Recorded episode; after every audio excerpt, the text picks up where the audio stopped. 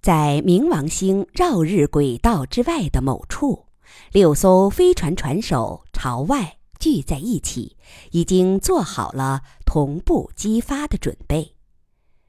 飞船外围布置有十二个袖珍飞行器，携带着摄像机、辐射监测仪、光度仪等设备。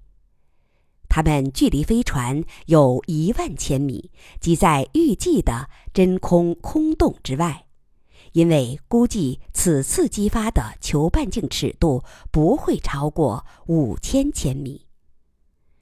为机船队送行的人们，此刻已经乘宇宙虫号和幽灵号离开激发点，停泊在两万千米之外。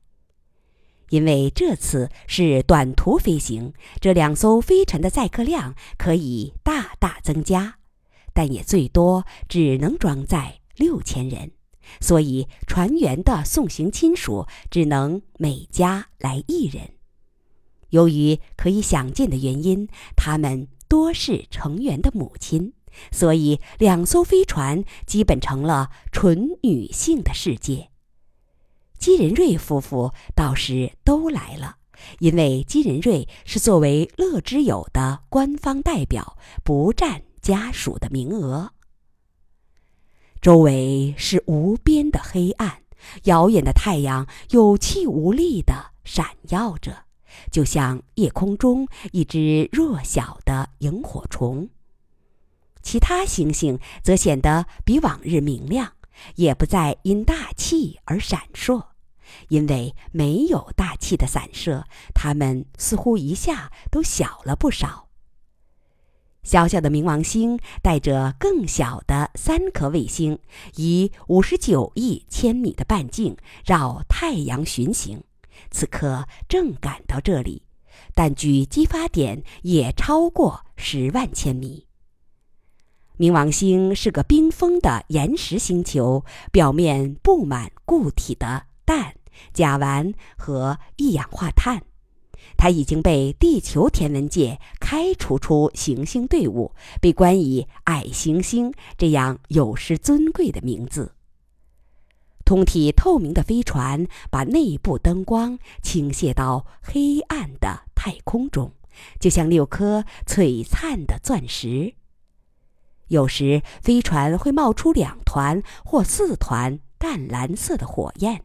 那是飞船在用常规动力进行位置微调，以保证六艘飞船的相对位置。此次实验规模远小于上次。如果单从安全考虑，其实用不着放在五十九亿千米外的遥远太空。乐之友科学院看重的是这里的微重力环境。这里的太阳引力已经非常微弱，冥王星的引力同样微弱。飞船只要做少量的姿态调整，就能保持恒定的空间坐标，以便进行定点激发，这样有利于周边仪器的观测。这与上一次把激发点设在地月系统第二拉格朗日点完全不同。拉格朗日点是相对于地月引力系统固定，相对于静止空间则是运动的。而在这儿，观测仪器相对激发点是不动的，可以从容地观测湮灭空间，得出更可靠的数据。在宇宙虫号飞船内失重状态下的家属们互相挽着臂膊，防止漂移。凝视着大厅中心的全息图像，苗瑶左臂挽着丈夫，右臂挽着挨骂的母亲。全息图像显示的是六艘飞船的外景。透过透明的船体，可以看到，在每艘飞船内，一千名船员光头赤足，身穿着太极图案的白色衣服，同样。完成了一个方阵，列队肃立。十几分钟后，地球北京时间零点，一团白光将把船队淹没，他们将瞬间从母宇宙消失。至于新宇宙中等待他们的是怎样的命运，所有人早将生死置之度外。他们的目光中闪耀着对新世界的向往。在两艘家属飞船内，同样寂然无声。所有母亲的眼眶都是红的，他们的表情虽然还平静，不过给人这样的印象：如果有一人失声痛哭，就会迅速放大为全船的悲声。各艘飞船向旗舰“万户号”报告了最后一次检查情况，现在是宣誓仪式。六千个声音汇成整齐的声浪。我誓言遵守诺亚公约，生命高于一切，集体高于个人，延续人类统序，传承地球文明。下面是美丽新世界船队负责人姬继昌致告别词。镜头转到旗舰“万户号”舱内，船内气氛肃穆。吉吉昌离开方队，在镜头前稳住身躯，然后他的面容被放大。金仁瑞等人发现他不像其他人那样肃穆，而是一脸顽皮的嬉笑。他笑嘻嘻的大声问部下：“哥们儿，姐们儿。”这会儿紧张不紧张？这样的称呼，这样的问话和嬉笑，都出乎船员的意料，所以回答不很整齐。不紧张，不紧张是扯淡。吉吉昌干脆地说：“我就很紧张，紧张但不害怕。为啥？因为我是科学的虔诚信徒。”我坚信，人类的物理学同样适用于新宇宙，那儿的宇宙也会有同样的演变史。所以，我们既不是去天堂，也不是去地狱，而是回家，和这边一样的价。唯一拿不准的是，我们会赶上那个宇宙的什么时刻？如果正赶上一个老的要伸腿的宇宙，或者……赶上一个虽然年轻但得了绝症的宇宙，那就比较倒霉。不过这也不打紧，咱们既然能跳进去，也就能跳出来。我们的飞船有一年的燃料库存，如果算激发次数，那是三百万亿次，可以说是无限的。如果发现那个宇宙不满意，咱们就脚底抹油溜他娘的！出来再找一个，找他千万次、亿万次，还能找不到一个满意的宇宙吗？你们说是不是？下边轰然大笑，是。这边的母亲们也都被逗笑了。艾玛母亲用肘子碰碰亲家母，满意的点头，悄声说：“你儿子是个好船长。”苗瑶也悄声说：“你女儿也一样啊。”季仁瑞非常欣慰，他知道儿子这番话主要是对母亲们的安抚，而且非常有效。除了演讲者的开朗轻松，也因为他说的不无道理。新宇宙同样具有旧宇宙的演化规律。这应该是概率最大的前景。知子莫若父，这小子从小顽皮，看似郎当，甚至有点油滑，实际心里有板有眼，有决断，有机变，也有很强的亲和力。他会是个好船长。吉吉昌讲完话，飘飞到点火按钮前。六艘飞船的同步激发是在这儿集中控制。通信官艾玛守在通话器前，不时笑着向镜头招手。在飞船肃穆的气氛中，大家默默等待着。再过十分钟就要开始一分钟倒计时了。通话器中一片寂然。只有五分钟了，三分钟了，现在该开始一分钟倒计时了。忽然，万户号的通话器意外的响起来。女娲号紧急呼叫机船队，请立即终止激发。女娲号紧急呼叫机船队，请立即终止激发。收到，请回答。收到，请回答。艾玛迅速确定了呼叫方位，惊疑的报告：“船长，女娲号应该就在附近。”吉吉昌迅速接过通话器：“这儿是美丽新世界船队，尊主终止激发。但是为什么终止？请速告原因。”由于距离的原因，二十六分钟后回话才传过来。那边显然大喜过望，以致不再使用船队通信的例行用语。哎，谢天谢地！厂长，我是于阿姨，和你天乐叔叔一块儿来了。不要着急，等着我们，估计六七分钟就能赶到。好的。吉吉昌向各船下达命令：接到紧急通知，终止激发。各船原地待命。女娲号上的金仁瑞也忍不住问：“乐水，天乐，我是仁瑞，怎么回事？”这次那边的回答很快就到了，显然距离已经大大缩短。仁瑞大哥，你不要急，我们快到了，马上去接你。女娲号按照对方的电波定出精确方位，在太空中很快找到了机船队。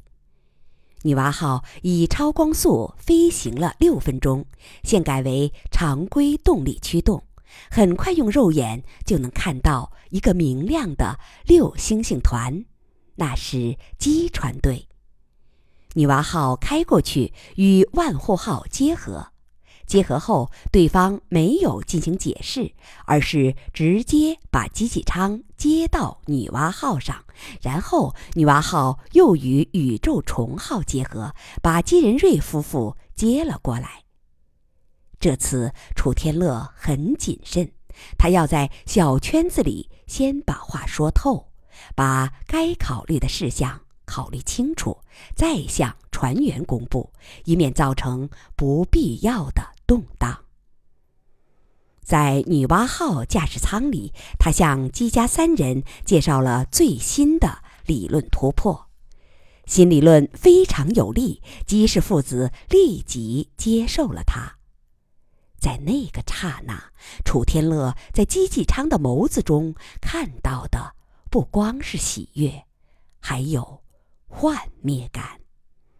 吉喜昌眉头微蹙，沉沉的思索着。他的妈妈苗瑶则满怀喜悦，不住口地说：“这就好了，这就好了，真是否极泰来呀！车到山前必有路，柳暗花明又一村，还是老辈儿的话对。”又说：“不光灾变没有了。”还正赶上好年景，现在是清时代，日子富得流油，人类哪个时代也比不上啊。姬仁瑞的心情则相当复杂，当然有巨大的喜悦，但也有严重的失落，实在哭笑不得。在这个刹那，他脑中闪过二十八年来走过的崎岖的路，全人类二十八年的搏命努力，换来了令人目眩的科技进步。但原来所谓的灾变，只是上帝不经意打的一个尿颤。他甚至有浓重的幻灭感。是对楚天乐的幻灭，也是对人类智慧的幻灭。他曾对楚天乐、pauli、马士奇、亚历克斯、乔治、巴洛、罗格、贺子洲、儿子昌昌这类智者虔诚膜拜，而且他们的天才确实夺目璀璨，令人敬服。可是，当这些天才穷尽才智，努力设法攀到天庭，来到上帝的宝座之下时，反倒更加证实了人类的渺小。上帝撒完尿，抖抖老二就遛弯去了，却累得人类最杰出的天才们苦斗一生。此时，吉吉昌已经考虑成熟了。语气沉稳地说：“天乐叔叔，谢谢你，你用卓绝的天才帮人类厘清了迷雾，认明了方向。虽然乍看起来人类只是回到了二十八年前的状态，但这次假灾变带来了极度辉煌的科技进步，在人类史上可谓空前绝后。你是这个闪光时代的开创者，又为它。”画了一个圆满的句号，历史将用金字写上你和一大批人的名字。楚天乐摆摆手，想打断他的褒扬。吉吉昌紧接着说：“我很高兴，宇宙又平安无事了，人类不必逃亡了。但我想，此次行动不必停止。诺亚人的目标不再是逃亡，而是发现新世界。”这已经成了诺亚人的信仰。还有很关键的一点，这个机会是稍纵即逝的。如果空间收缩降到激发临界点之下，人类就永远，准确的说，是在十万年内失去了探索新宇宙的可能。楚叔叔、于阿姨、爸爸，我希望这次行动仍然继续。如果有必要，可以让六千名船员进行一次公投，以决定是否继续实验。楚天乐还没有回答，金仁瑞生气地说：“糊涂！我上次就批评过你，你还没学会乐之友们的行事原则，从不惧任何冒险，但只限于最必要的冒险。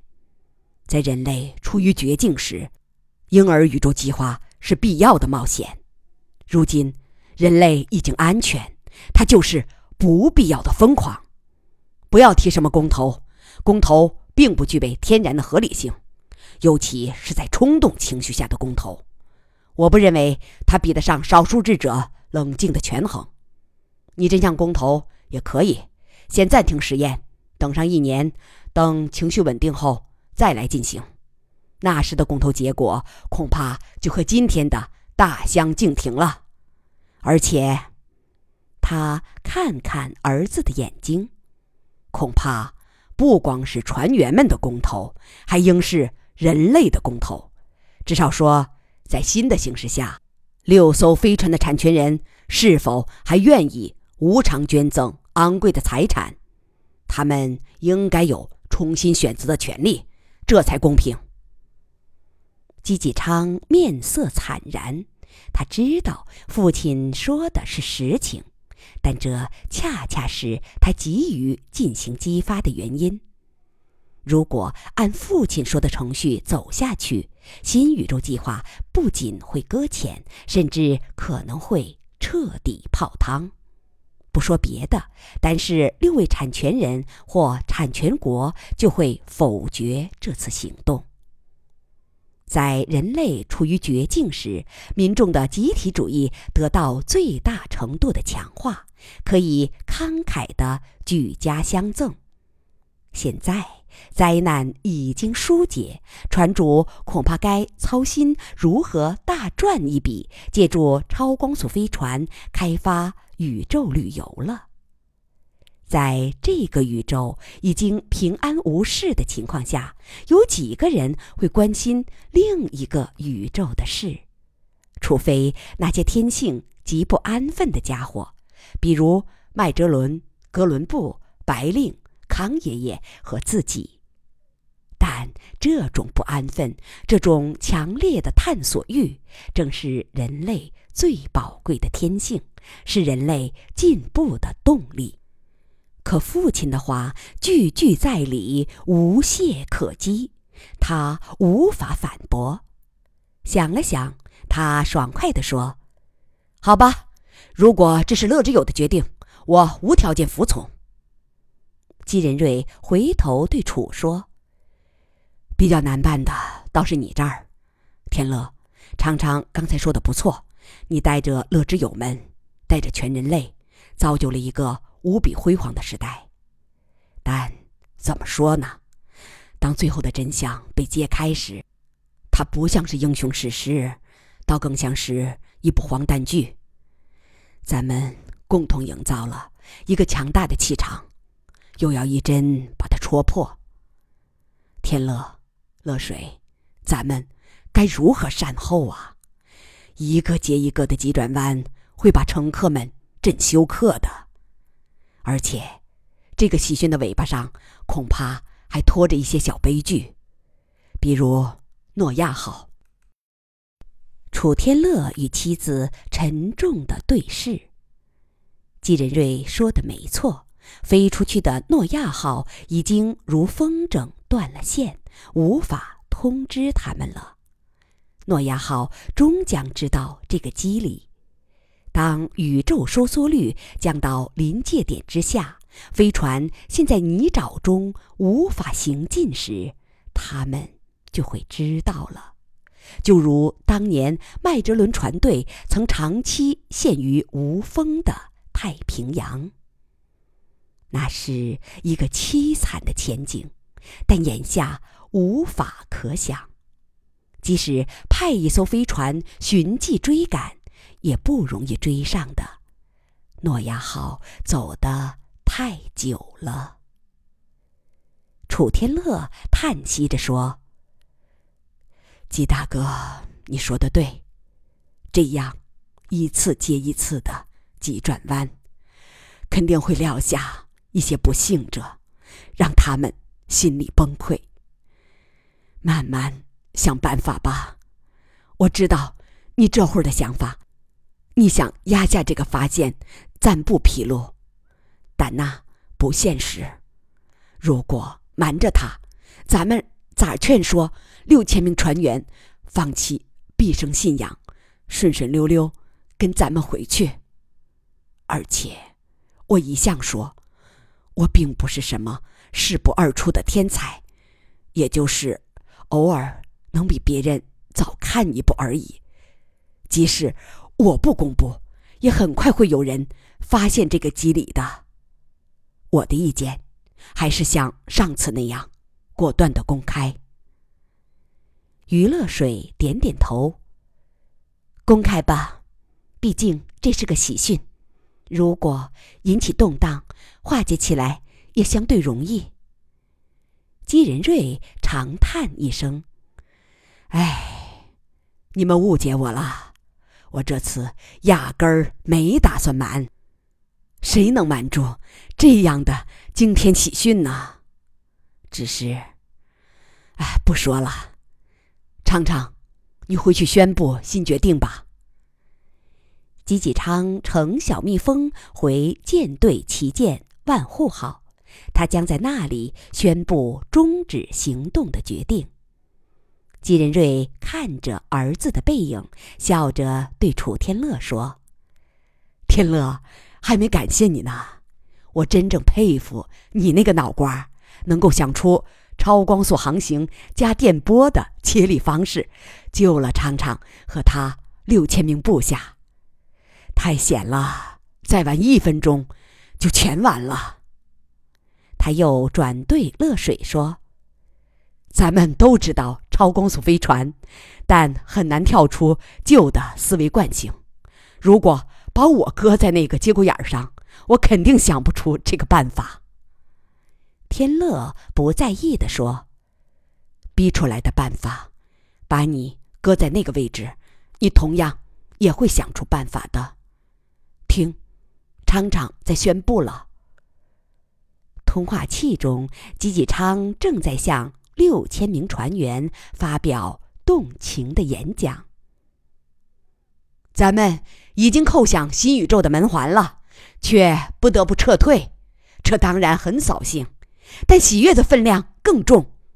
我们的旧宇宙安全了，地球母亲安全了，亲人们安全了。咱们得回去好好庆贺一番。至于对新宇宙的探索，我相信这只是暂时的退却。不久以后，我们会重新叩响新宇宙的大门。